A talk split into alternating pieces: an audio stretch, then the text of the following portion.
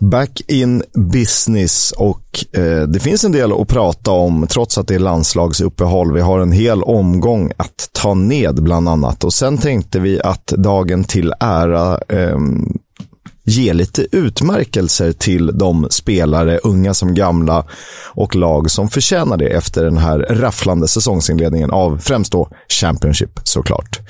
Eh, men vi börjar som vi brukar. Jätteroligt att ha O'Learys med oss som samarbetspartner. De ska ju visa alla matcher från världsmästerskapet lite senare den här hösten eller tidig vinter om man så vill.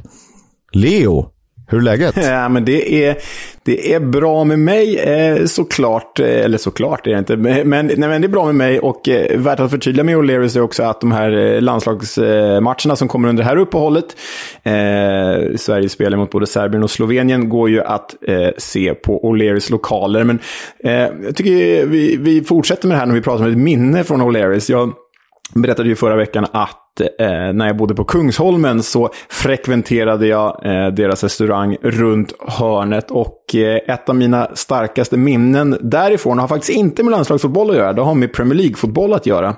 Jag såg Chelsea Newcastle där, 20 kan det ha varit, 2012, 2013, Alan Pardew-åren. Och eh, jag håller ju varken på Chelsea eller Newcastle, men jag tyckte att detta Newcastle var extremt charmigt. Det var ju liksom de här Dembaba, Johan Kabay, Papi Cissé säsongen om du minns. Jag älskade Johan Kabay och eh, liksom drömde om honom till Tottenham på den tiden. Ah, nej, men det är ju oerhört fin spelare. Synd bara att han hamnar i någon slags blek skugga där sen i Crystal Palace. Men i Newcastle var han ju oerhört läcker. Eh, och då åkte, gick jag och några kompisar och såg den här matchen då Chelsea-Newcastle. Och jag vet inte om du kommer ihåg målet, men det är då Papissi C. chockade hela Stamford Bridge när han drog in någon liksom volley, helt overklig volley, till vänster om straffområdet, kanske 30 meter från mål, som liksom skruvar sig i någon slags konstig båge förbi Peter Käck in i mål. Och det, som är, det är liksom en yttersida fast han hade behövt eh, skruva den inåt. Ja, men exakt. Men skruvas utåt. Ja, det, det, den är ju oerhört märklig. Men jag blev liksom så glad så att jag bankade så hårt i det, det här O'Learys-bordet så att jag gjorde illa handen. fick, väldigt, fick väldigt ont i handen. Men det är, det är ett bra och roligt minne så här efterhand. Jag kunde inte skriva eller använda dator på typ en vecka med efter det. Men det var väldigt roligt. Sänkt ribba för handskada, men vi vet ju Leo, du är en, du är en snäll man. ja, så är det. Men med, men med det sagt, eh, eh, gå och käka mat eh, på O'Learys och kolla på fotboll, för det är ju trevligt. Eh, det finns ju nästan inget trevligare, förutom att se fotboll på plats då. Men det kan ju vara svårt när man bor eh, x antal hundra mil ifrån platsen där matchen spelas. Vi gör så att vi eh, säger eh, here we go.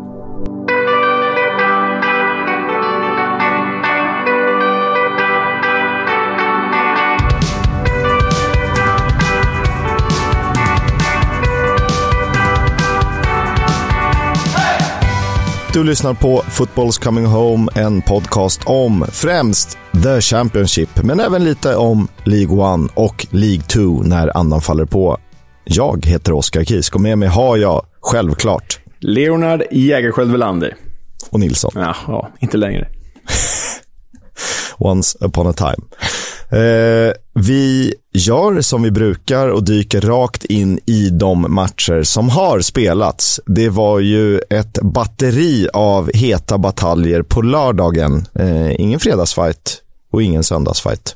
Men eh, tidigt och sent på lördagen istället. Och vi börjar i Wales, där Swansea tog emot Hall och eh, Hall hade Jean-Michel Seri tillbaka, men vad hjälpte det? du, vad hjälpte det? För det var ju nämligen så att hemmalaget, The Swans, sprang ifrån i den här matchen och vann eh, enkelt med 3-0. Synnerligen enkelt, för det här var ju siffror i underkant när man tittade på, på matchen. Swansea var ju totalt överlägset. Och frågan är ju Kisk om det var Swansea som var bra eller Hall som var bedrövligt usla. Eller kanske både och. För Swansea kunde nog ha vunnit med en 6-7-0 och då överdriver jag inte en sekund när jag säger det. Alltså Joel Pirou själv hade ju kunnat göra, vinna den här matchen med 3-0 eh, om man hade haft eh, tio koner bakom sig.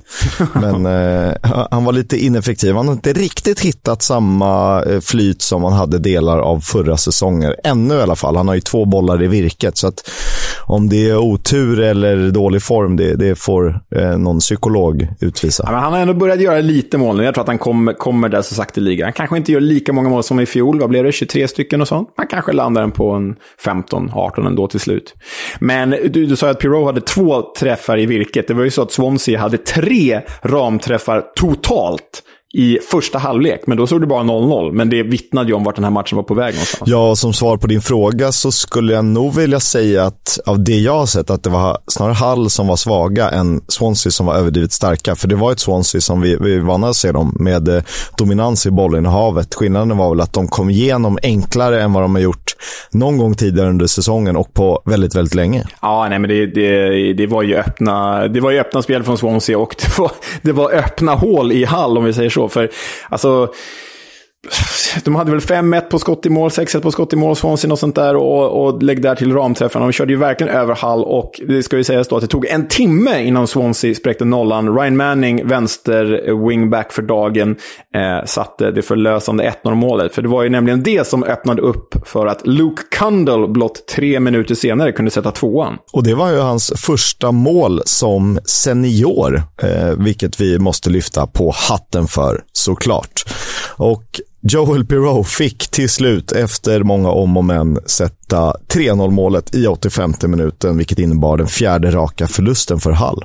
Ja, och det är ju faktiskt beckmörkt för Hall just nu, för det är fyra raka förluster som du säger, och med de här tre målen så har de släppt in 20 mål på de sex senaste matcherna.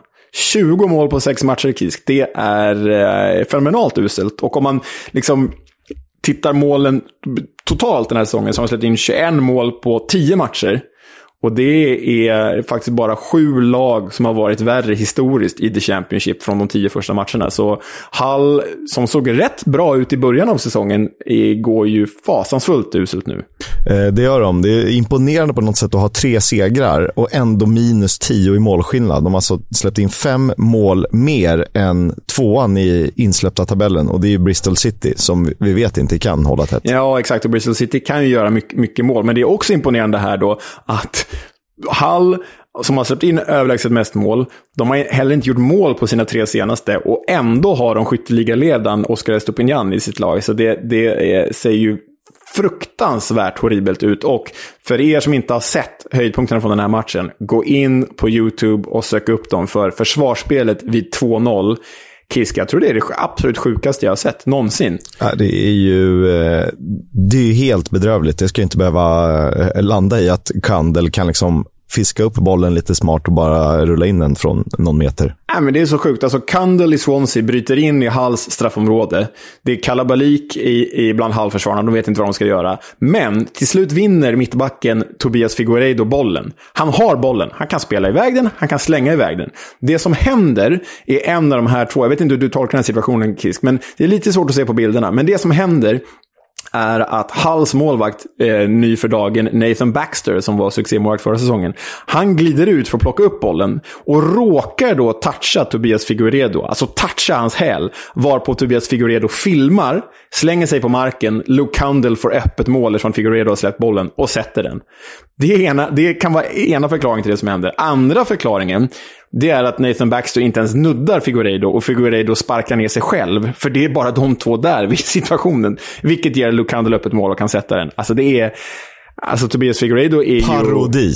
Och det är parodi. Laughing stock of the season. Det, det är sånt Ah, jag, ja, jag såg målet igen i morse bara för att påminna mig själv. Det är så bisarrt. Och det, det gör ju inte saken bättre att han sen ger bort bollen till eh, Joel Pirou som kan sätta 3-0 hyfsat bekvämt. Ja, men passar den rätt i gapet till Pirou. Ja, nej. Eh, så här, man blir ju inte förvånad om Shota Arveladze får sparken i Hall nu under landslagsuppehållet. Nej, eh, han, under Akon Ilicali, som för övrigt verkar vara rätt sympatisk, så hänger väl alla löst egentligen. Och det är ett par managers som borde börja eh, ha mobilen på, sätta på ljudet på mobilen för det kan ringa jobbiga samtal. Och Nathan Baxter som ju var, när han väl fick spela, en av säsongens bästa målvakter mot slutet förra säsongen har ju inte någon rolig dag på jobbet. Och det kan man tacka Toby Figueiredo för. Ja, nej, Toby Figueiredo får nog se sig om efter speltid någon annanstans efter den där insatsen. Vi går vidare till ett Midlands-derby där eh, det blev delad pott när Birmingham tog emot Coventry på St. Andrews, som alltid gapar tomt. Mm, som alltid gapar tomt och eh, det gjorde det även den här gången. Och eh, ja, målkolumnen gapade ju tomt också, för det slutade ju 0-0. Vilket innebar att Coventry höll sin första nolla för säsongen. Det är positivt. Men de har fortfarande inte vunnit en enda match. Enda lag utan tagen trepoängare och det är ju negativt. Såklart det, och det kanske inte gjorde bättre att deras, eh, en av de viktigaste spelarna när han hittar sin form på mittfältet, Gustavo Hammer, eh, tvingades kliva av den här matchen efter att ha fått syna det röda kortet. Han vad roligt att han fick rött för att ha sparkat ner Hannibal Mabry. Och med det namnet borde man ju vara rädd Och åt andra hållet. Um, och Gustav Hammer var ju faktiskt kanske en av de bästa spelarna på planen. Kanske till och med den bästa. Eh, tillsammans med Ben Wilson i målet som stod i vägen när det krävdes på planen. Men eh, 89 minuter orkade han vara bra. Sen tog han det röda. Och det är deras andra röda på de fem senaste. Ja, det är ju inte vad Coventry behöver just nu. I och med att de ligger där de ligger med några matcher hängande och fortfarande vunnit någon men mållös blev ju Victor Gyökeres som spelade från start. Fick ändå beröm, eh, goda betyg i lokalpress och sådär. Eh, så det är ju bra att den gode landslagssvensken ändå spelar bra när målen uteblir. Det var det. Och eh, underhållning, resultatet till trots, får man ju trots allt säga. Och eh, i och med det här kliver väl Gustav Hammer upp på någon slags shitlist. Han har väl tagit två röda och två gula den här säsongen, vilket gör honom till detta. Det är starkt ändå på, på tio matcher. Hur hinner han ens med alla avstängningar? Ja, han är en jäkla profil alltså. Herregud. Den holländske brassen. Eh, vi traskar vidare till mötet mellan Burnley och Bristol City. Ett möjligt toppmöte när vi summerar den här säsongen och eh, det var två bra lag som drabbade samman på Turf Moor. Ja, eh, två lag som gillar ju eh, offensiv fotboll, som där hemmalaget i alla fall gillar possession-fotboll och bortalaget gillar Hawaii-fotboll. Men eh, det blev ju underhållande. Vi hade ju 1-0 redan efter fyra minuter till Burnley genom Manuel Benson. Eh, Bristol City kvitterade genom Naki Wells, så det hade inte ens gått en halvtimme innan Burnley kunde avgöra i andra halvlek genom J-Rod, J. Rodriguez. Eh, hans femte mål för säsongen, va, tror jag. Eh, en fin slängnick också. Dessutom. Ja, hans femte mål för säsongen. Fem mål på de sju senaste har han gjort. Så det, var ju, det är ju imponerande av den gamle räven. Det är det absolut. Och 1-0 målet, om vi ska stanna vid det, är ju eh, så mycket Bristol City-försvar det kan bli egentligen. För de backar ju in nästan i eget målområde eh, när Manuel kan, kan sätta ettan. Eh, och det, jag vet inte, när ska de lära sig? Nej, det, nej, men det gör de inte. Alltså, under Nigel Pearson, han skiter ju i det där. Han hoppas ju bara på offensiven, att de ska göra mer mål än vad de släpper in. Han, han har släppt det där. Han har sagt till Cal Naismith, bara you go ahead lad, och så hoppas han att Cal Naismith ska styra upp det liksom. Och det roliga med eh, kvitteringsmålet, en liten nugget Leo. Ja, det var ju så att Nucky Wells eh, gjorde ett ganska bekvämt mål när han kvitterade till 1-1. Och det målet innebar att Nucky Wells eh, nu har gjort fler mål på Turf Moor för Bristol City, alltså ett, än vad han gjorde när han spelade för Burnley. Där han gjorde noll mål på hemmaplan då. Så eh, revansch för Nucky Wells. Det här, är, eh, det här är vad jag älskar med engelsk fotboll. Att, eh, och det finns ju såklart på alla ställen i världen. Men, och det är ju inte så konstigt att man spelar i en klubb och inte får spela och därmed inte gör mål. Men det är så roligt att det, det grävs fram när han väl sätter bollen på Turf Moor. Ja, fint är det. Ganska jämnt sett i chanser, 6-5. Eh, Burnley hade dock över 70% bollinnehav, så det var ju hemmalaget som styrde spelet på Vincent Kompani maner.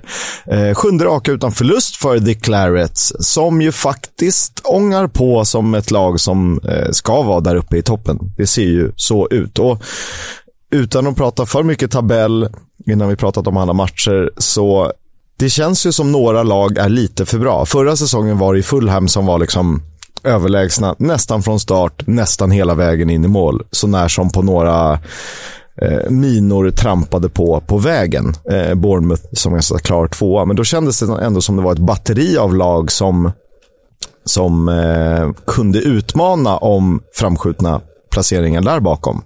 Men så är det inte riktigt. Vi ska, vi ska återkomma till det när vi reviderar vårt tabelltips sen. Men jag, jag tycker det är en intressant eh, spaning, säger jag åt mig själv.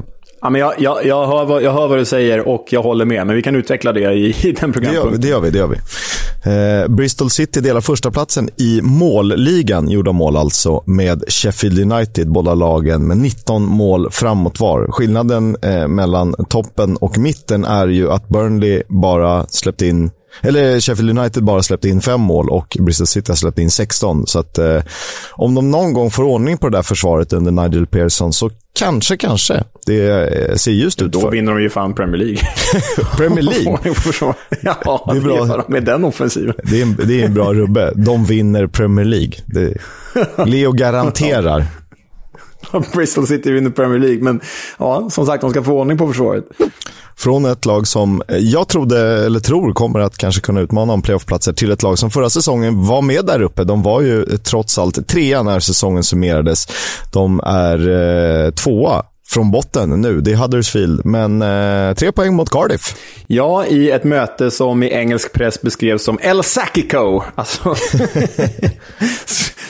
sparkade tränarnas möte för Huddersfield har ju precis, eh, hade ju precis av, avyttrat eh, gamla legendaren Danny Schofield och eh, efter den här förlusten så sparkades ju Steve Morrison i Cardiff, så därför blev det El Sakico. Um, ehm, det här var ju Terriers blott andra seger för säsongen och eh, trots att det blev en, en nolla bakåt så såg det ju inte jättestabilt ut, även om de var det något bättre laget än Cardiff. Det här var väl kanske Huddersfield säsongen 2021-2022, eh, när andra fick domdera tempo och de kunde liksom eh, satsa på att vara effektiva framåt istället. Även, inga andra jämförelser, förutom att Jordan Rhodes gjorde mål. Han gjorde matchens enda hans 120 mål i eh, Championship, vilket är lika många som Ross McCormack och eh, ett mål bakom David Nugent på andra plats i eh, All Time Championship Goal Scorer Table. Mm, och Nugent kommer han ju gå om förstås, så det är, det är en framskjuten person,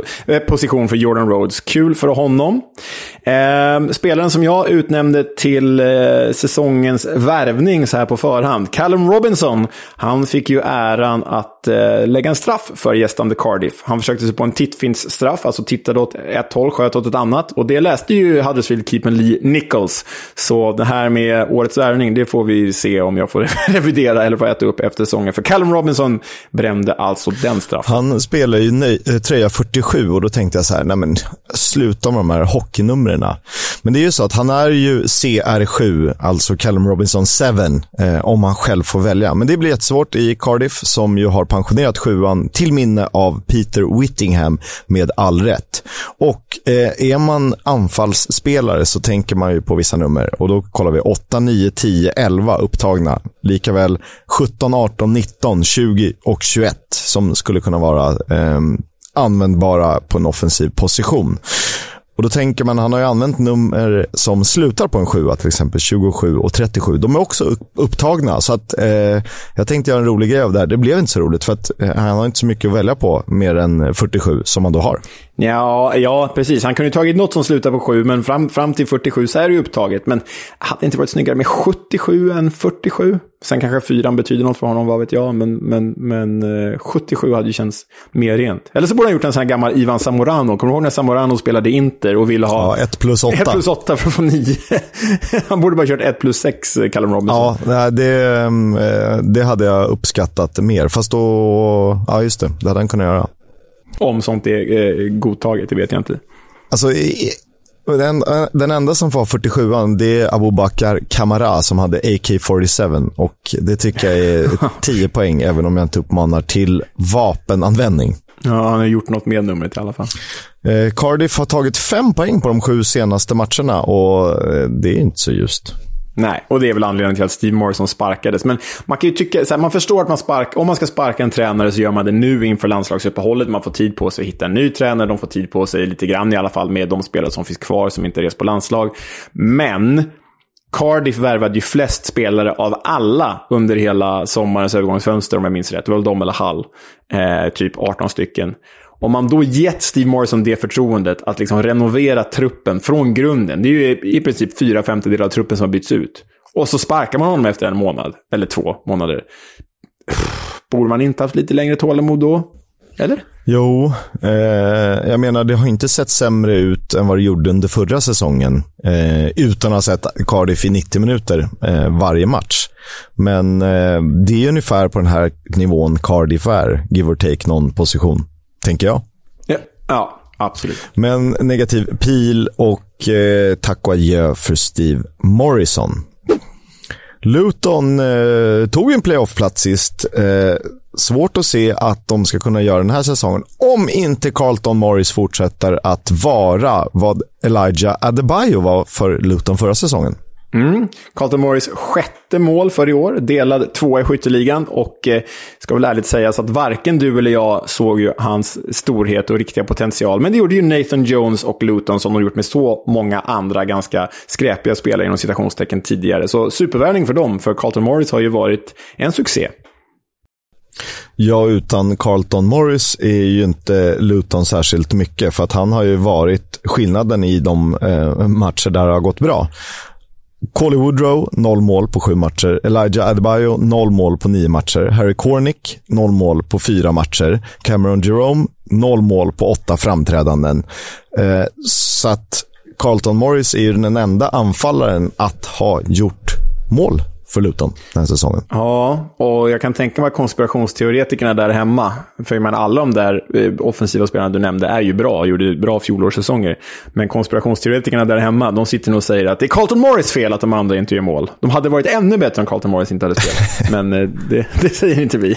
Nej, men det är så konstigt för Elijah Adebayo. Det kanske var så att han, han spelade på ren eh, energi och glädje över att ha blivit plockad från ganska långt ner i systemet till Luton och och allt flöt på. Och sen kommer den tuffa andra säsongen som man ju brukar prata om i fotbollsklyschornas värld. Och nu är han alltså nollad hittills. Eh, och han gjorde ju, var det 20-talet mål förra säsongen? Va? Ja, Sen eh, 2-0 målet det gjordes ju av Reese Burke, eh, denna defensiva spelare, som drog iväg en riktig kanonslägga. Det här är ju drömmål får man ju säga. Inte årets mål, vi ska inte överdriva, men ett drömmål av Reese Burke som avgjorde den här tillställningen. Ja, omgångens mål kanske det kan få i alla fall. Och sen måste vi prata om Blackburn Rovers, som alltså i 600 matcher i rad har haft en akademispelare i laget. Det är ju ja, det... precis det man älskar med fotbollen. Ja, det är faktiskt helt sjukt. Herregud vilken bedrift. Det är bara hatten av för Blackburn Rovers. Sen önskar man att det kanske hade kunnat gå lite bättre för dem. Eh, men visst, vilken bedrift. Wow. Eh, 61 procent bollinnehav hade de, lyckades bara skapa ett avslut på mål, vilket var dock ganska nära. Det var Ben Berton Diaz som avslutade eh, lite halvsvagt, men bollen eh, räddades på mållinjen av Hatters-försvaret. Det här var Lutons första hemmaseger sedan 1-0 mot Reading i början av maj. Ja, och det innebär också att de bara har en förlust på de sex senaste matcherna, så Hatters har ju börjat hitta formen. Medan Blackburn är upp och ner och har två segrar och fem förluster på de sju senaste och börjar mattas av efter tre raka segrar i under säsongsinledningen. Ett annat lag som slog som playoffplatser förra säsongen var Millwall. De eh, tog en fin, fin Victoria hemma på The Den, där de ju faktiskt brukar vara väldigt starka. Ja, det blev ju 2-1 mot gästande Blackpool och eh, 1-0 målet eh, tillskrevs ju Blackpool-keepern Daniel Grimshaw som ett självmål. Och Kisk, vi har faktiskt inte diskuterat det här, men det här tycker jag är ett väldigt hårt dömt självmål. För det är ju alltså Sian Fleming i Millwall som skjuter. Daniel Grimshaw räddar bollen, men inte tillräckligt bra, för den hinner ju gå över linjen och man bedömer det på målkameran, tar målet. Men hur blir det ett självmål? Alltså han, får ju, han räddar ju bollen nästan. Hur kan det bli ett självmål? Det, det, det är bara en räddning som inte lyckas helt och hållet. Ja, eh, är det så att man bedömer att han tar med sig bollen in över mållinjen? För det, självmål, den klassiska regeln är ju så här, om skottet går, hade gått in utan touchen så ska det inte vara Nej, självmål. Men hade skottet gått till hörna, inkast eller någonting, då eh, ändrar, eh, ändras riktningen så pass mycket att det faktiskt är för motspelarens då, eh, touch som avgör det. Ja, jag tycker det var väldigt hårt dömt i alla fall. Um, Charlie Patino, Arsenal-lånet, kvitterade sen för Blackpool innan Bennick Afobi kunde avgöra från nära håll. Viktig seger för Millwall det här. Verkligen. Och eh, Sian Fleming, som jag hade som någon slags utropstecken inför säsongen, eller vi eftersom vi gör det här tillsammans, eh, har ju spelat upp sig till en riktigt hög nivå eh, givet förutsättningarna. Och han hyllades för sin insats efter matchen. Han lyckades träffa stolpen också. Och det är bara det målet som saknas innan han är liksom en, en rejäl nyckelspelare för Millwall, som ju ligger där de borde i mitten och med möjligt häng på en mer framskjuten placering. Medan Blackpool ser rätt svaga ut nu. Ja, vi får väl återkomma till det eh, i den senare programpunkten. Men man kan notera att de har bara en seger på de sex senaste matcherna. Och där, dessutom tappat lite nyckelspelare. Så ja, det ser inte jättebra ut för The Seasiders. Det var klar Millwall-dominans över 90 minuter, 6-2 i avslut. De vann rättvist den här matchen, även om det bara blev 2-1. Och jag måste ju säga att deras offensiva trio med Fleming, Honeyman och Afobi, den är rätt sexig. Ja, absolut. Det är väldigt tre sevärda spelare. Så är det ju. Delad pott blev det på Carrow Road när Norwich tog emot West Bromwich. Ja, men det var väl helgens mest givna kryss, känns det som. Det känns som att de, de där två lagen alltid kryssar mot varandra. Det är en sån här typisk kupongmatch som man bara, äh, men det är ett kryss i. Eh, men eh, det borde kanske inte varit kryss, för det var ju så att Dara O'Shea eh, gav ju gästande West Brom ledningen. Sam Byram kvitterade för Norwich i andra halvlek. Två försvarsmål alltså. Men Steve Bruce, West Bromwich tränare, var ju väldigt arg på domaren. Han tycker ju att John Swift borde fått en straff. Det tycker inte jag. Och han tycker dessutom att en hands för föregick Norwich kvittering och det är, kanske han har rätt i. Det kanske han har. Eh, kul att han är arg i alla fall. Eh, en arg Steve Bruce är en bra Steve Bruce för den här fotbollen. Sen tycker jag att West Brom, nu är det kanske lättare eh, när de har sin position och möter ett av seriens bästa lag, eh, också spelmässigt, då kanske det är lättare för dem att gå in med inställningen bortaplan. Men vi försöker stänga ner det här och att de kanske är skickligare på det än vad de är på att ta den här favoritrollen som vi har eh, dubbat dem till. Ja, nej, men de var ju bra defensivt i den här matchen och, och, vi vet ju att Steve Bruce är ju bra defensivt med sina lag, men med, givet det manskap han har där framme med Colin Grant och John Swift och Jed Wallace och allt vad de heter så borde de ju prestera mer och det säger ju XG-tabellen också. Men än så länge, Kisk, det är bara en enda seger för Baggies och sju kryss. Det, det är inte hållbart. De måste börja vinna. Frågan är när de gör det. Det är en jättebra fråga. Jag har väntat sedan i juli, så att, eh, jag kommer få vänta ett tag till vad det verkar. ja, eh, Steve Bruce under press alltså. Enligt eh, engelska The Athletic så kommer han dock att behålla jobbet över landslagsuppehållet. Jag står fast vid att jag tror att Scott Parker skulle kunna göra något riktigt bra med det här West Brom. Eh, börja om, sätta strukturer istället för att eh, ja, farbröderna får fortsätta med sin eh, stenåldersfotboll. Eh, bedrövlig bevakning av Dara O'Shea har vi skrivit, det var det ju. Eh, när eh, Norwich kvitterade. Ja, absolut. Det, det, så därför ska inte en motståndare få stå i, i ens straffområde, men det fick han göra och därför blev det mål. Med Norwich-ögon så är det värt att säga att brassen, ja, hela seriens dyraste nyförvärv, Gabriel Sara, startade sin första start för The Canaries. Han såg helt okej okay ut och hade ett skott i virket. Det är ju alltid något på rätt väg för honom i akklimatiseringsperioden. Preston North End tog emot Sheffield United och eh, det blev en nolla, fast i fel kolumn för Freddie Whitman. Ja, för det blev ju 2-0 till gästande Blades som därmed utökar sin serieledning. Fem poäng ner till tredjeplatsen och målskyttarna hette den här gången Ilman Ndiaye och, hör och häpna, Ollie McFucking Burney. Fyra mål på fem senaste nu. Vad är det som händer med den gängliga walesaren. Ja, du. Det är ju, han har ju hittat sitt stim här på, av någon outgrundlig anledning. Men det blev väl för många rubriker och en för arg McBurney för att det skulle kunna fortgå med 41 eller 43 matcher utan mål. Och vips, nu är han och nosar på eh, toppen av skytteligan. Inte riktigt, men eh, något mål till och han är ju ja, topp 4-5. Ja, nej, ytterst overkligt. Åt andra hållet så har ju Preston North End alltså gjort färre mål på tio matcher än vad McBurney har gjort på fem. PNI har bara gjort tre mål på tio matcher. Därmed är de delat sämst genom tiderna i The Championship och andra divisionens historia. Det är ju inte särskilt smickrande. Och då heter ju alltså anfallsparet Emil Ries Jakobsen och Troy Parrott. Det är ju faktiskt namn som förpliktigar. Och dessutom har de en Robbie Brady som skapar mest chanser i hela serien. Så jag vet inte fasiken vad det är som är problemet. Alltså, kan det stämma att de har tre, fyra i målskillnad? Ja.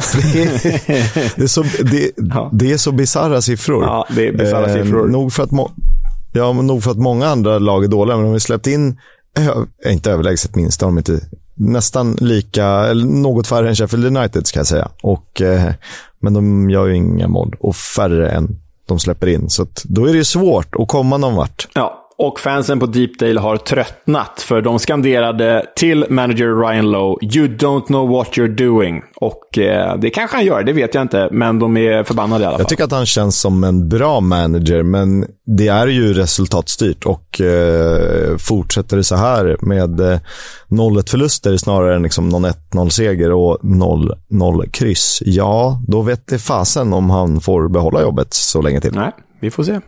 QPR, Stoke, eh, på tal om givna kupongmatcher eh, så känns ju den här som den mest helgarderade matchen i Stryktipsets historia. eh, det är väl ingen som litar på Stoke och QPR eh, litar man inte heller på nu.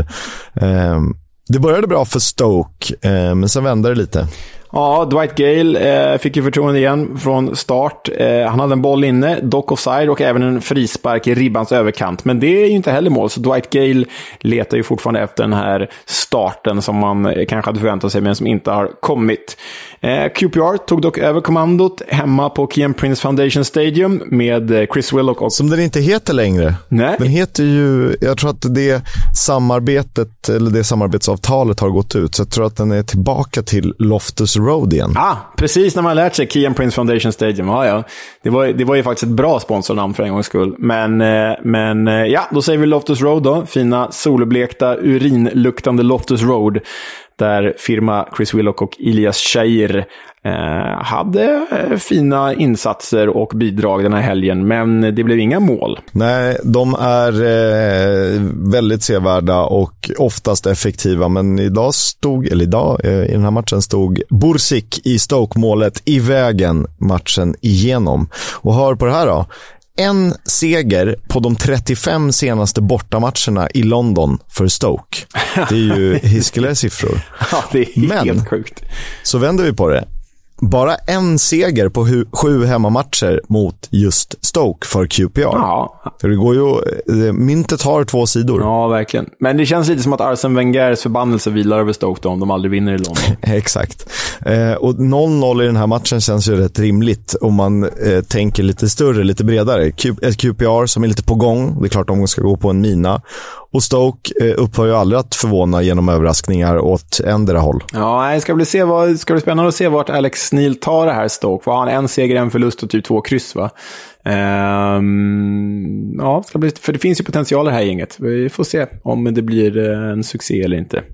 Watford Sunderland eh, är väl ett succélag mot en eh, nykomling, nykomling uppifrån som vi väntar lite på ska kunna ånga igång den här säsongen på allvar. Där ju superduon på topp, Ellis Sims och Ross Stewart, båda saknades för gästerna. Ja, och det innebar ju att faktiskt ingen renodlad anfallare fick spela från start i Black Cats, utan de löste ju de offensivaste positionerna med att flytta upp mittfältare.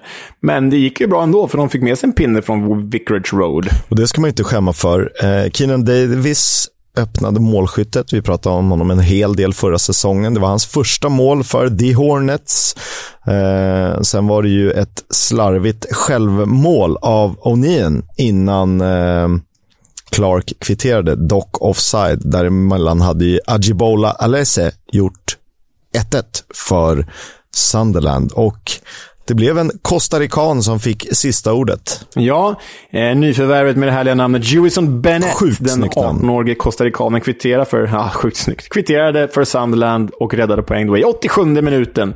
Och de tillresta Sunderland-supportrarna som återigen kom i tusental var ju förstås väldigt nöjda. Och om någon hade sagt inför säsongen, efter tio omgångar ligger Watford femma och Sunderland tia, hade man sagt ja, det är rimligt. Men om någon säger att Sunderland är femma och Watford är tia, då hade man rynkat lite på, på näsa och ögonbryn. Men det skiljer ju å andra sidan bara en poäng. Ja, det är ju väldigt tajt det. Ska sägas, bokföras att Ken Sema spelade från start igen i Watford och centralt ännu en gång. Så det är någon ny roll han har där. Mm, och vart, vart, vart Watford är på väg, det vet jag inte riktigt. Nej. Det är lite dalande form, det är det onekligen. Och samtidigt är man ju typ en seger från fjärdeplatsen i den här ligan. Så att eh, mitten blir... Det här är ju Annie Lööfs dröm, den breda mitten ju. Det är... Ja, det blir många lag där i år. Ja, men du har ju ett... Eh, vi ska återkomma till tabellen, men det är ju liksom ja, nästan 20 lag som är inblandade i någon slags kamp om eh, mittenplaceringarna och lite mer eh, framskjutna sådana. Man tänkte ju att Reading, ja, de är snart på väg. De orkar inte längre. Och Wigan, ja, men de känns pigga. Eh, men så var det inte när eh, Latix åkte på sin blott andra förlust för säsongen. Mm, hemma mot The Royals. Tom Inns, som verkligen spelar som den Premier League-spelare man en gång trodde att han skulle bli. Han avgjorde ju med matchens enda mål på en delikat frispark. Eh, pappa Paul på tränarbänken förstås stolt. Eh, riktigt läcker fullträff. Eh, Wiggen spelade ju helt okej okay. först. Hade en stolpträff, men det räckte inte när, när Reading har Fumlige Lumlig i kassen som lyckades hålla nollan. Eh, ja, så, så är det. Eh, Wigan är ju faktiskt bättre borta än hemma, vad man nu ska säga om det. Ja, nej men det... Ja, ja, jag vet inte, den här, det här var en förlust som Wigan egentligen inte borde räkna in. De borde ha poäng här, även om Reading har börjat säsongen bra. Men jag tycker Wigan har sett rätt spännande ut. Absolut inte så spännande som Sunderland, men, men jag tycker Wigan känns som en ganska fräsch nykomling hittills. Så det var lite överraskande det här resultatet ändå. Eh, det var ju det, eh, får vi säga. 0-1 Wigan Reading alltså. Till helgens sista match. Den spelades sent lördag kväll. Eh, vi båda kollade delar av den när Middlesbrough tog emot Rotherham och... Nej, alltså... Det borde vi kanske inte ha gjort, va? Jag kom ändå hem från, från eh, kom hem där till andra halvlek, satte mig ner för att se andra halvlek och tänkte ja men det stod 0-0. Statistiken talade verkligen för Middlesbrough, för Rotherham hade inte haft enda skott på mål och Middlesbrough hade radat upp en del chanser enligt siffrorna. Så jag tänkte ja men här kan vi nog få se en två mål i andra halvlek kanske. Icke! Och det är sällan jag ångrar att jag kollar på en fotbollsmatch, Kisk. För jag hittar alltid något roligt. Och visst var det kul att Victor Johansson gjorde en bra insats här, men satan, det här var ju den säsongens tråkigaste match. Herregud, vilket antipiller det var. Alltså, fy fasiken. Ja, sen är det en sån här person som Duncan Watmore, som liksom ibland rycker till. Men han är ju en för dålig avslutare för toppen av The Championship. Det måste vi nästan slå fast. Ja, nej, absolut. Han, han jobbar på förtjänstfullt, han gnuggar som bara den, men han är ju inte bättre än ish åtta mål per säsong. Och Middlesbrough behöver ju någon som gör 20 mål om de ska gå upp. Eh, och, så Duncan, Duncan Watmore hade ju varit en bra kille att slänga in i minut 77 kanske, men de ska inte förlita sig på honom. Nej, eller att ha som, liksom, han känns ganska bra i pressspel och skapa ytor åt andra. Och liksom, river och sliter, ganska klassisk brittisk eh, av de eh, gamla skolan. Den mindre eh, spelaren, men eh, Oj, vad många bra lägen han bränner här. Ja, nej, alldeles, eh, alldeles för mycket. Och eh, Middlesbrough var ju bättre. Det var en seg match, men Middlesbrough var klart det bättre laget. De borde ha avgått med segern. De kan inte göra mål, eh, trots att de har de bästa wingbacksen i serien, Isaiah Jones och Ryan Giles, som bäddar för många chanser. Men Victor Johansson fick hålla nollan igen. Och eh, du gillar ju din målvaktsstatistik. Ja, men det, jag börjar bli trött på att, att rapa upp den här, men han är fortfarande två i räddningsprocentsligan. Han kryper närmre Freddie Woodman som väl är etta på den. Eh, han är trea i sett till hållna nollor och han har bara släppt in 0,67 mål per 90 minuter. Och det är bara Freddie Woodman och Wes Fotheringham som är bättre om vi ska gå efter de tabellerna. Och jag tycker ju att det är synd att han inte är med i svenska landslaget? Ja, alltså givet med vad de här Nations League-matcherna har blivit nu, det blir ju rena träningsmatcher egentligen för Sverige, så är det ju lite märkligt att han inte får med och känna på det. För vi har haft gäster hos oss eh, tidigare i podden, bland annat Bojan Georgic, som rankade The Championship som en av Europas, vad sa han, typ 6 till 8 bästa ligor. Och att man då har den statistiken i den konkurrensen, ja, men det är ju ohyggligt bra. Och inget ont om Kristoffer Nordfeldt i AIK, eller Andreas Linde, heja HIF förresten, eh, som gör bra ifrån sig i Zweite Bundesliga. Det är ju, det är ju bra målvakter, men visst hade Victor Johansson kunnat få chansen i den svenska landslagskonkurrensen. Absolut att få vara med som trea i alla Ja, fall. men jag tycker det. För eh, om man nu vill låsa upp någon, det är ju, han väljer väl knappast något annat landslag, men ändå att liksom visa att han är intresserad. Sen säger han ju själv när vi pratar med honom att han inte bryr sig, men det är klart att man bryr sig när man känner att man gör det riktigt bra. Och så går någon hyfsat doldis, Leo Wahlstedt, in från norska ligan och eh, åker gräddfil för det. Och det kan ju finnas andra aspekter som resande och, och avstånd och eh, man vill testa lite. Men jag tycker det är synd att han inte får känna på det. Så bra tycker jag faktiskt han varit att han förtjänar en av tre platser. Ja, det här med Leo Wahlstedt som kom från ingenstans för den stora massan. Han gör ju bevisligen bra ifrån sig i Norge. Det har han gjort. Eh, ingen snack om den saken. Han känner flera i landslaget. Han har ju liksom eh, växt upp med Isak Hien och Alexander Isak. Det kanske också spelar in. Men bara utifrån så måste jag ju säga att den insats som Victor Johansson gör i Championship måste ju vara Ja. mer värd än det Så man är det. gör i både norska ligan och i allsvenskan. Det var eh, omgången summerad. Jag dök på en XG-tabell, eller expected points är nog snarare rätt. Och ska man gå på XG som då leder till XP, då ska toppduon i Championship inte heta Sheffield United och Norwich City, utan det ska heta Middlesbrough och West Bromwich Albion. det är så sjukt. Jag skulle säga att Norwich och Sheffield United ligger ju på tredje respektive fjärde plats i den här tabellen, så de har ändå fått lik, hyfsat lik utdelning som de har spelat.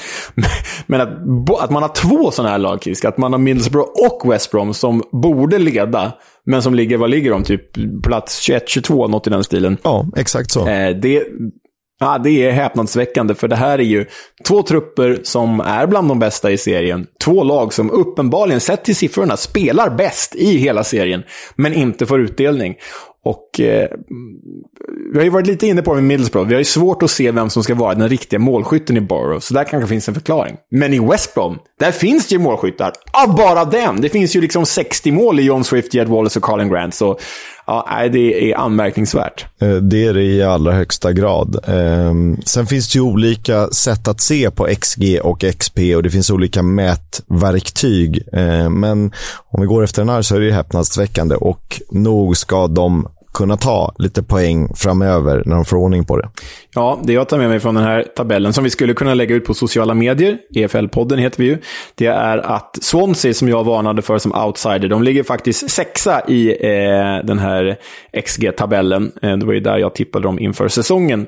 Och det är faktiskt bara två klubbar som ligger på den placering som statistiken säger att de ska göra. Och det är tabelljumbon Coventry och det är Watford som ligger tia. Watford, i, eller Coventry är ju svåra för att de borde ha presterat bättre enligt den här tabellen, men de har ju bara spelat sju matcher, så det är väl lite för tidigt att mäta. Men 10-20 matcher, vi får återkomma om 10 omgångar igen och se huruvida det här stämmer eller inte. För det brukar ju jämna ut sig ibland. Ja. Skytteligan efter 10 omgångar är så här. Det är Oscar Estupinan som är etta på sju gjorda mål. Carlton Morris och Josh Sargent, Luton respektive Norwich, delar andra platsen med sex gjorda mål. Sen har vi ett koppel av spelare. NDI, Tommy Conway, Scott Hogan, Jay Rodriguez, Ross Stewart, Naki Wells, Chris Willock, alla på fem mål. Och assistligan, den leds av ingen mindre än konstnären från QPR, Elias Chair, fem assist. Och tvåa i framspelningsligan, då har vi Victor Johanssons kompis Dan Barlaser, Sunderlands Jack Clark, Stefan Johansson i QPR, ytterst överraskande. Andy Weimann i Bristol City och Scott Malone, denna vänsterback, eller vänster wingback i Millwall. Alla de har gjort fyra målgivande framspelningar.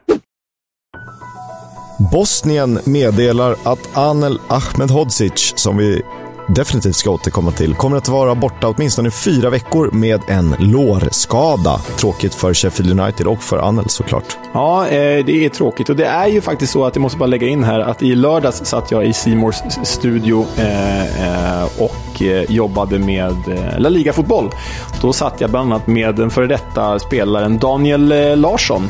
Sam Larssons brorsa. Daniel har ju en gedigen karriär bakom sig i Häcken och Malmö FF och spelat i Granada och Real Valladolid och sådär. Men han är ju numera en av agenterna som eh, hjälper Anel Ahmedhodzic. Så vi pratade mycket Anel Ahmedhodzic och dennes eh, framtidsplaner och drömmar. Och det är ju förstås inget som helst frågetecken kring att det är Premier League som, som han siktar mot. Och de tror att Sheffield United kan vara ett bra steg eh, för det. Och det får man ju hålla med om. Verkligen.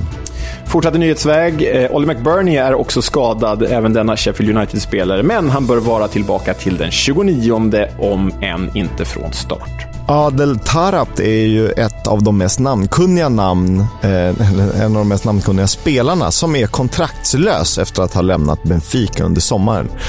Och jag tänker så här, match made in heaven när det kommer till Reading, deras transferembargo och värvningsfilosofi, om de kan få honom för en hyfsad penning. Han skulle ju kunna röra runt i Championship-försvar. Men jag är bara glad så länge någon EFL-klubb värvar honom.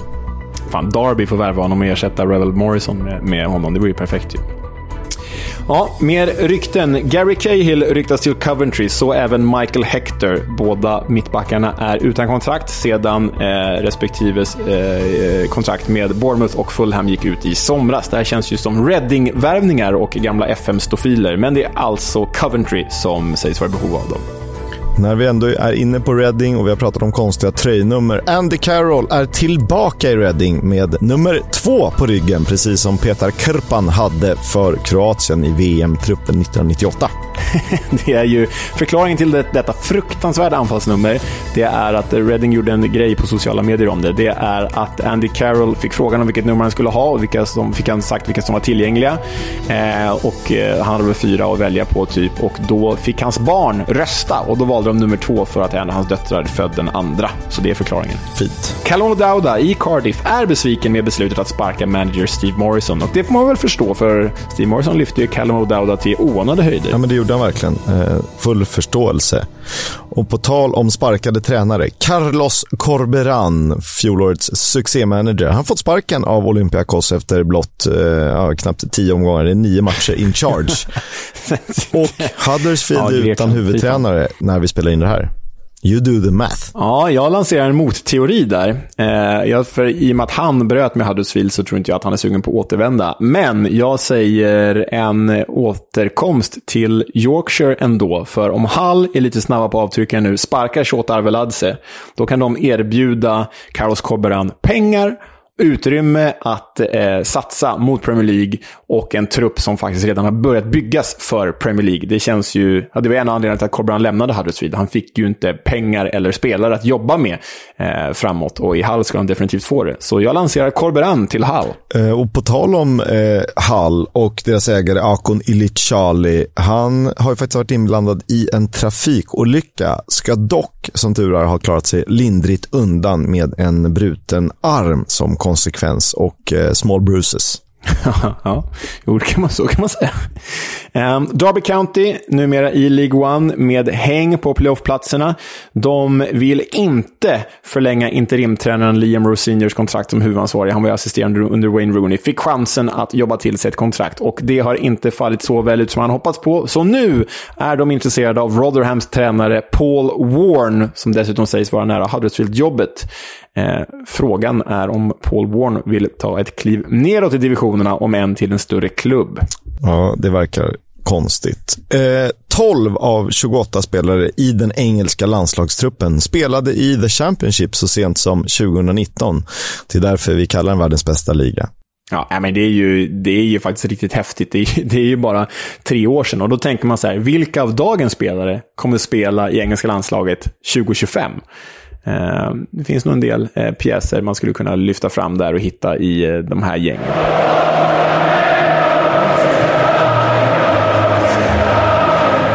Fotbolls Coming Home sponsras av Stryktipset, ett spel från Svenska Spel, Sport och Casino. För dig över 18 år. Stödlinjen.se. Det är ju Nations League och division 1 på kupongen, så det blir naturligt att landslagsfotbollen hamnar i fokus. Och jag fastnar för match 5 på kupongen. Det är mötet mellan Skottland och Irland. Ett stormöte på de brittiska öarna, lite derbykaraktär nästan. Storbritannien mot Irland och allt vad det innebär. Och det är ju ett koppel av EFL-spelare att hålla ögonen på. Skottland har två, Kenny McLean från Norwich och Lyndon Dykes från QPR. Irland har desto fler. Eh, målvakten Max O'Leary från Bristol City, Wiggins James McLean, Robbie Brady i Preston North End, John Egan och Dara O'Shea, Sheffield United respektive West Bromwich. Sen har vi Jeff Hendrick, Alan Brown, Josh Cullen, Jason Malambi och så anfallet som är Championship till 100 procent. Callum Robinson, Troy Parrott, Scott Hogan, Kidosi Ogbene och Michael Obafemi. Det här kan bli en höjdare med nationalsånger och eh, spännande olika perspektiv. Vad ska du kolla på i helgen, Leo? ja. Ibland tar du ju de matcher som man, man själv är ute efter. Och här, ur den här poddens liksom blickfång, eller blickpunkt, så är det klart att Skottland-Irland är det givna huvudnumret. Alltså dels för att mötet i sig är så sjukt häftigt med derby, den derbykaraktär det har och med alla de EFL-spelare som faktiskt finns i trupperna som du precis har räknat upp. Så jag tittade ut över liksom landslagsschemat och förutom Sveriges matcher så här, ja, nej, jag är nog inte jättesugen på Nordirland, Kosovo, trots att det finns några EFL-spelare där. Och sen har vi då Wales-Polen. Ja, den kanske är lite roligare ur ett EFL-perspektiv. Men du har ju redan sagt det. Det är det här svinhäftiga derbyt mellan Skottland och Irland som jag verkligen ser fram emot mest. Såklart, det är det. Tanken var ju att vi skulle kört The Club, att jag skulle dragit Watford. Men eh, vi sparade till nästa vecka i och med att det är eh, ganska tomt kring matcher. Vi kommer givetvis prata om Skottland, Irland och eh, några andra matcher där det förekommer EFL-representanter. Eh, så vi sa att vi gör en liten summering av säsongen hittills. Eh, det är ju ganska lägligt och eh, ska prata om vårt gemensamma tabelltips, om vi ska revidera det och sen lite topp fem och topp 10 och topp 3 utmärkelser hittills på spelare som har stuckit ut på ett eller annat sätt. Eh, ni kommer ihåg hur vi tippade tabellen. Vi drar den från 1 till 6 då. Norwich, West Brom. Sen på playoffplatserna Middlesbrough, Watford, Sheffield United och Burnley. När vi såg det gemensamt. Och eh, ja du, vad ska vi säga? Ja, nej men det man får säga är väl att eh, Norwich har ju till slut levt upp till de här högt ställda förväntningarna. Eh, Burnley eh, har nog till och med överträffat dem. Jag tippade dem ju som en liten flopp eh, och du hade dem som sexa. Så Burnley har överträffat dem. De som verkligen överträffat det här, det är ju Sheffield United förstås. Vi hade dem som som femma och de är ju suveräna serieledare just nu. Eh, Watford har väl floppat lite, även om de var en poäng upp till där vi tror att de ska vara. Men framförallt West Brom och Middlesbrough, vår tvåa respektive trea, de spelar ju som vi tippar, men får inte med sig resultaten. Så där är väl de liksom verkligen stora utropstecknen.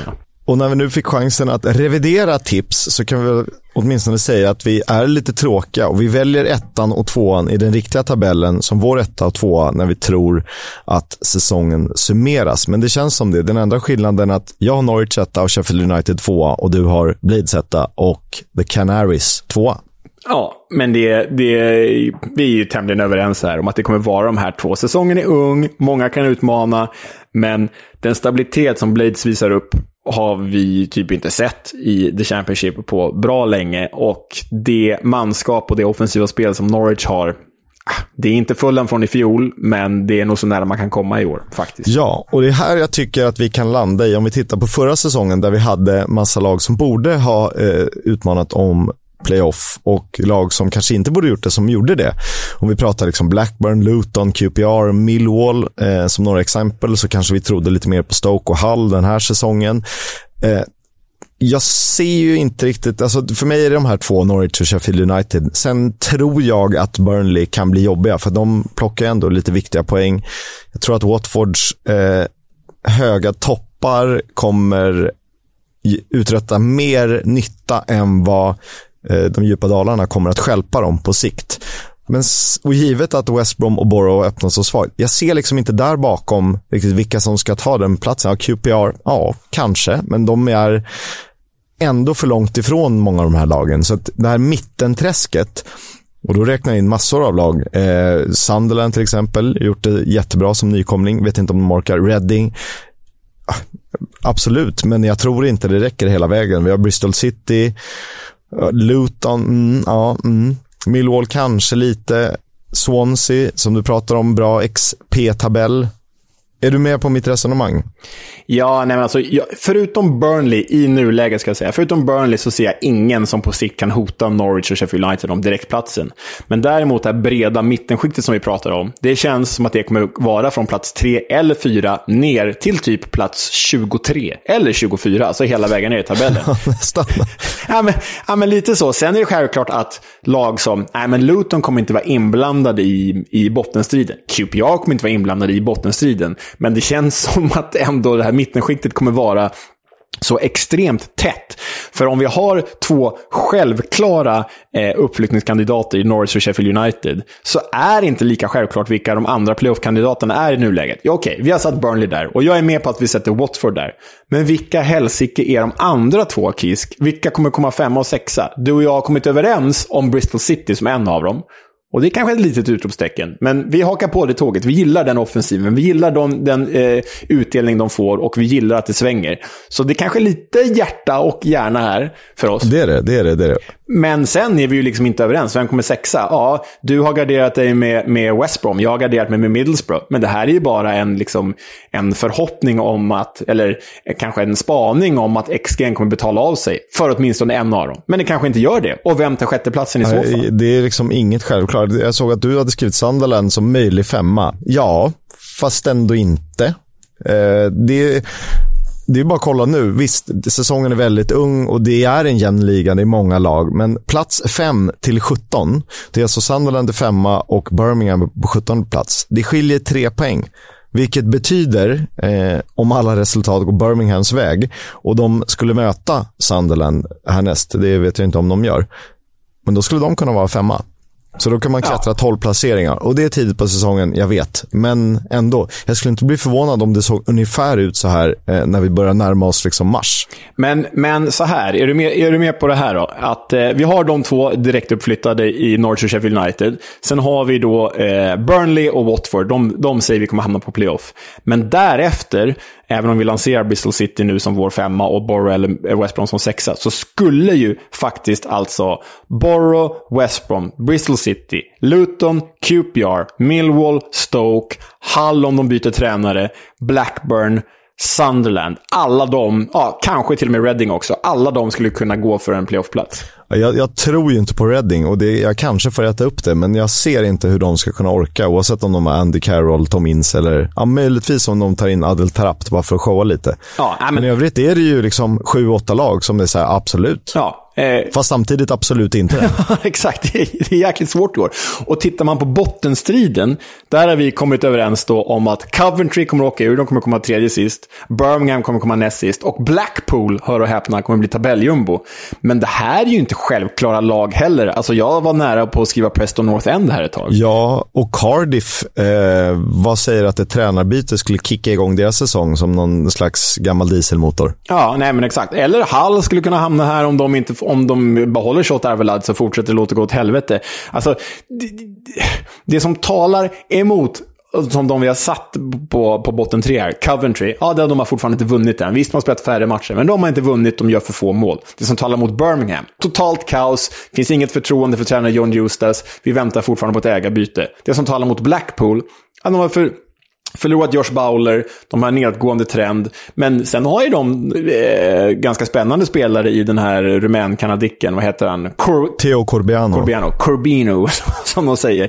Så jag menar, Coventry, Birmingham och Blackpool som vi har på botten tre. Det skulle ju kunna vara, eh, ja men jag vet inte, Cardiff, eh, Wigan och Huddersfield till slut. Eh, absolut. Eh, så det här, och jag tror ju att förr eller senare kommer det betala av sig att West Brom och Borough har bättre trupper. Och jag tror att Hall är mer av ett mittenlag än ett bottenlag. Eh, om de får ordning på det. Kanske tränarbyte kan göra det. Men skulle vi också ha Coventry, Birmingham och Blackpool skulle ju, ja, kanske inte Blackpool, så här, jättebra lag stundtals. Birmingham piskar till West Brom på bortaplan. Så att det vore ju, men det är också lite så här, det har gått tio omgångar, nykomlingarna är hungriga. Det är två gamla storklubbar i, i Sunderland och Wigan som är uppe. Orkar de hela vägen? Nu saknar Sunderland saknade båda sina anfallare, löste en poäng. Orkar de göra det om, om tio omgångar? Ja, nej, Sunderlands trupp är ju tunn, det är den onekligen. Men det ser ju bra ut. Och Wiggins ja. är ännu ja. tunnare, tunnare ja, ska tilläggas. Och Rotherham lever på den här eh, strukturen och det kan de nog hålla till en ja, nedre mittenplacering. Eh, men det, de ska spela 46 matcher också. Ja, och det, de har 36 omgångar kvar. Och det här är ju en tidig bedömning. Det får alla, alla får ta det här med en nypa salt, för det här är ju en tidig bedömning. Men om man jämför med förra säsongen så hade ju förra säsongen mer skikt. Det var Fulham för sig, det var Bournemouth för sig, sen kom liksom Huddersfield, Sheffield United, Nottingham i en klump. Och så hade man väl liksom QPR och, några, Millwall och några sådana. Och då, då ska vi inte glömma, vid den här tiden förra säsongen, då var ju Nottingham allt annat än en playoff-kandidat. Även om du var ganska tidig med att lansera att du trodde att de skulle lyfta. Ja, tvåa sa jag till och med att de skulle komma. Så kom de bara fyra. Ja, de spelar fortfarande Premier League. Exakt. Äh, men, men, eh, och förra året hade vi väldigt tydlig bottenkvartett, som hade ju varit ännu tydligare bottenkvintett om, om Birmingham eh, inte hade fått hjälp med andras minuspoäng. Eh, men det var en väldigt tydlig bottenstrid och den ser inte jag i år, eh, faktiskt. Absolut inte. Det känns som det är mycket bredare skikt i år än förra säsongen. Ja, och det blir ju lite sönderryckt när Coventry saknar tre spelade matcher, som ändå är hemmamatcher. Eh, det kan ju vara åtminstone sex poäng. Eh, och då är de ju helt plötsligt eh, bara nästjumbo, givet den här tabellen. Sen har Huddersfield och Wigan varsin match till god och Rotherham lika så mot just Coventry.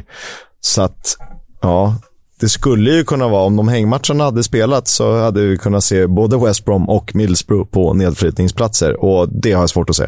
Instämmer.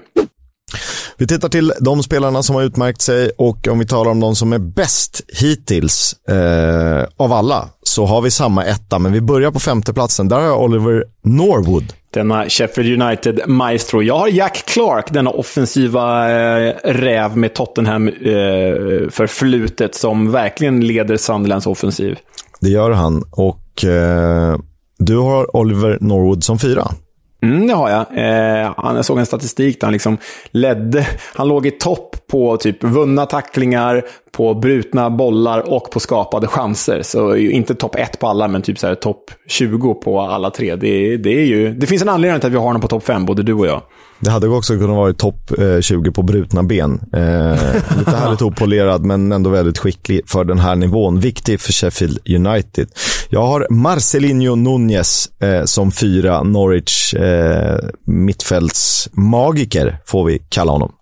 Mm, en riktigt eh, fin värvning. Kanske bästa värvningen. Kanske, kanske, kanske bästa värvningen hittills. Eh, återstår att se. Trea har vi ju eh, varsin lite halvrutinerad räv. Jag kliver fram med Robbie Brady, som han bara hade haft eh, anfallskompisar som gjort mål. hade han ju lett assistligan. Eh, och du har en Burnley-figur. Josh Brownhill, som både är viktig spelmässigt, men framförallt eh, gör han poäng för Burnley. Och det behövs ju. En matchvinnare. Mm. Min tvåa, vad är din fyra? Marcelinho Nunez tycker det är en oerhört fin spelare. Men sen har ju du en kille med ett skönt smeknamn. The Loch Ness Drogba, Ross Stewart. Kanske seriens bästa spelare, men bara kanske. Jag stod i valet och kvalet. Jag valde att gå för en offensiv spelare som tvåa och vi valde samma defensiva spelare som etta, som ändå varit poängproducent framåt. Mm, Anel Ahmed Hodzic. Vilket vilket genomslag, vilken spelare. Och skulle Sheffield United mot förmodan inte gå upp den här säsongen, då kommer Anel Ahmedhodzic att köpas upp av en annan klubb. För så bra är 100% jag instämmer till fullo med det du har att säga.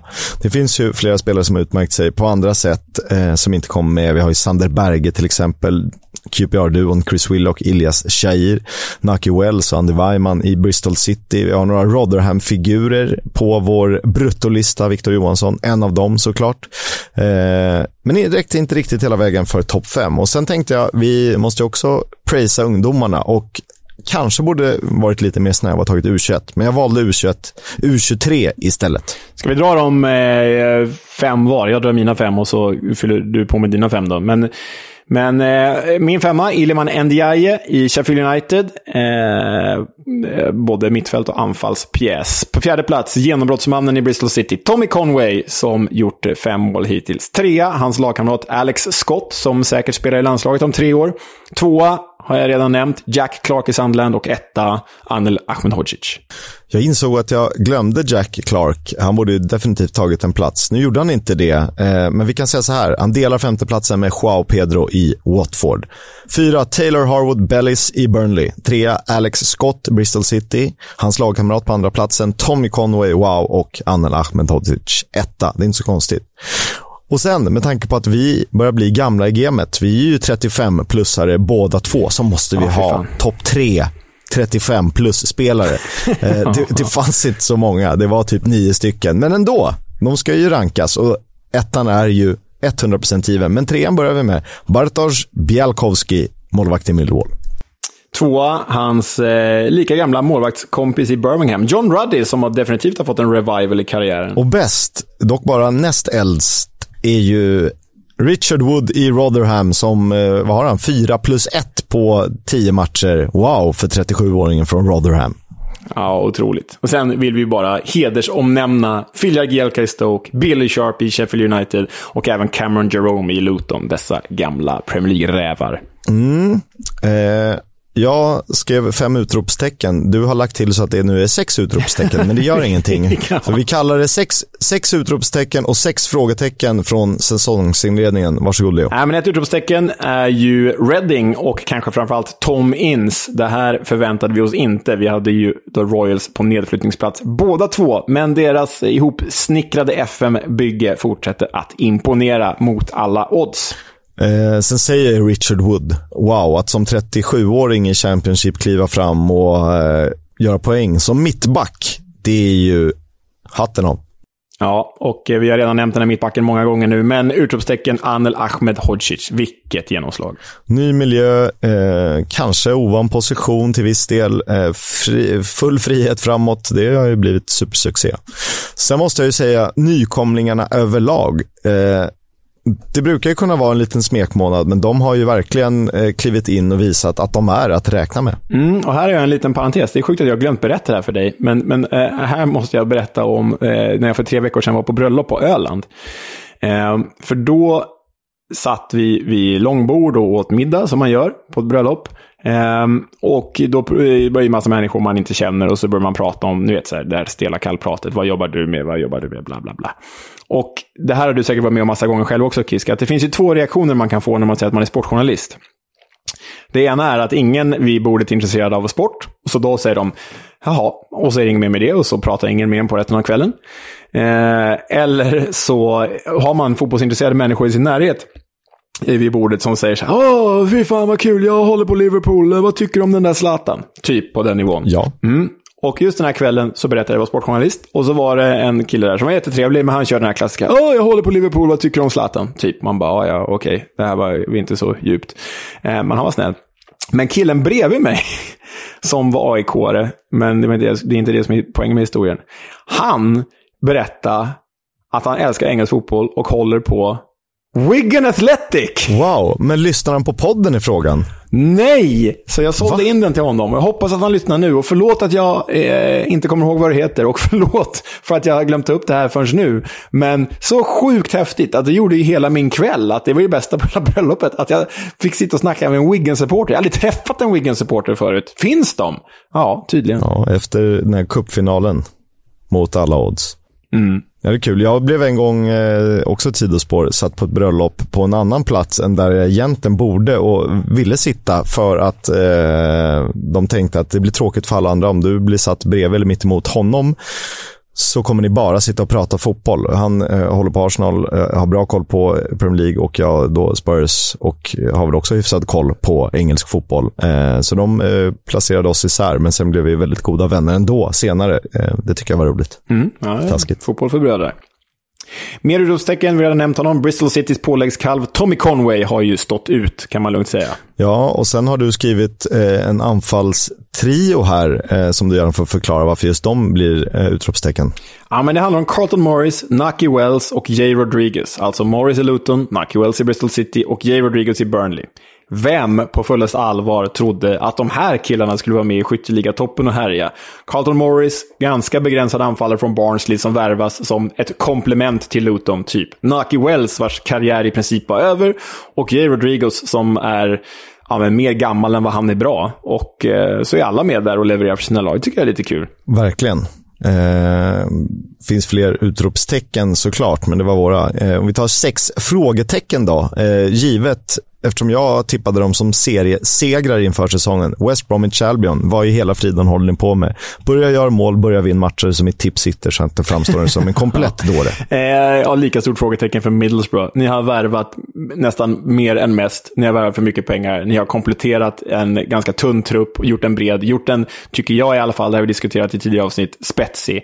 Men det fungerar inte. Vad gör ni? Ni har ligans bästa wingbacks. Fortsätt, eller börja bli bra. Shed Ed Evans i Preston North End. Han är en tveksam person och dessutom är han sämst i ligan enligt Who Scored i ett lag med ligans kanske iskallaste anfallspar i Parrot och Ris. Så att eh, han får en liten, ett hedersomnämnande eh, i den negativa skolan.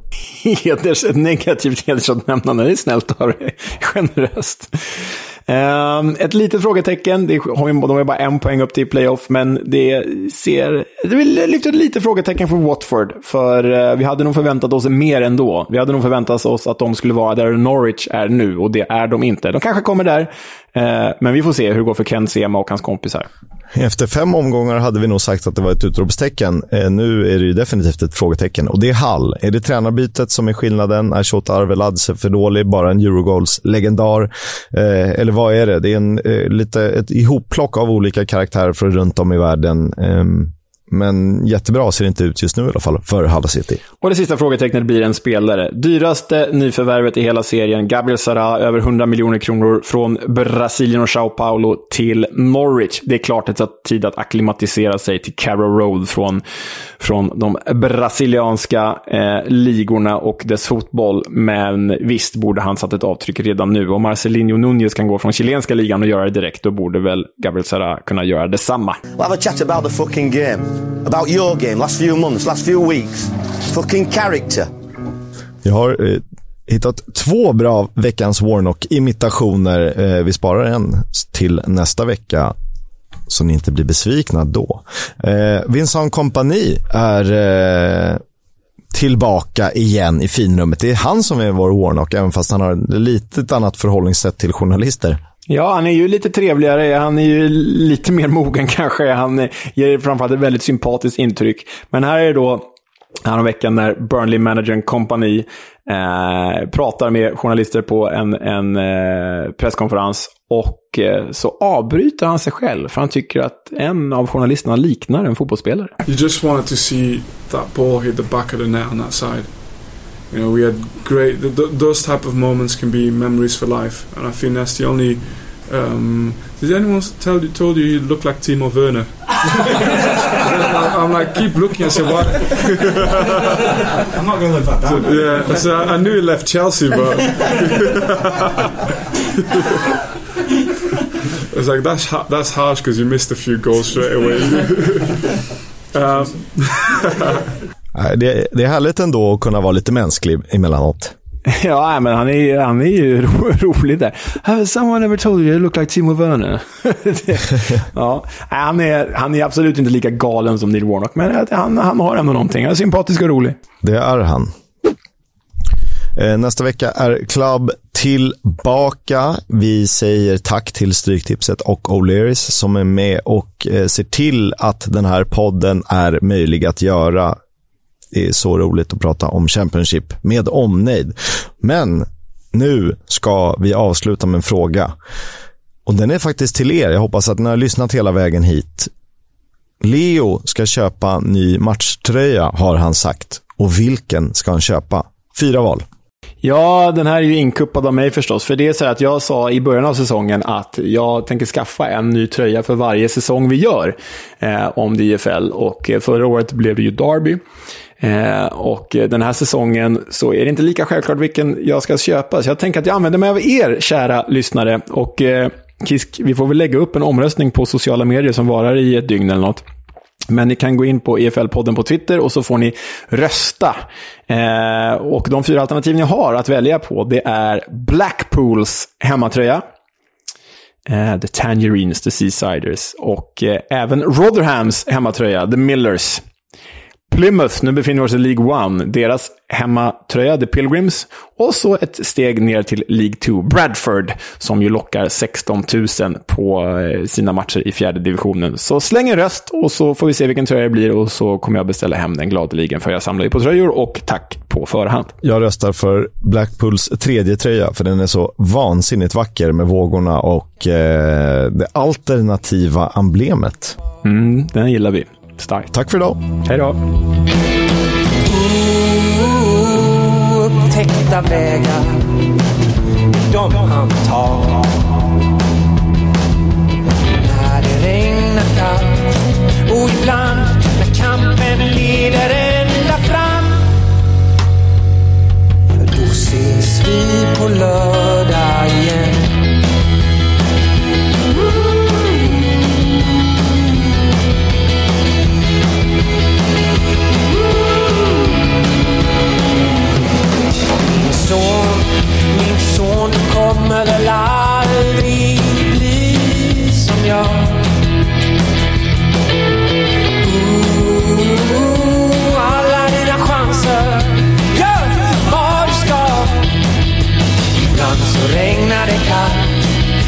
slut. Leder kampen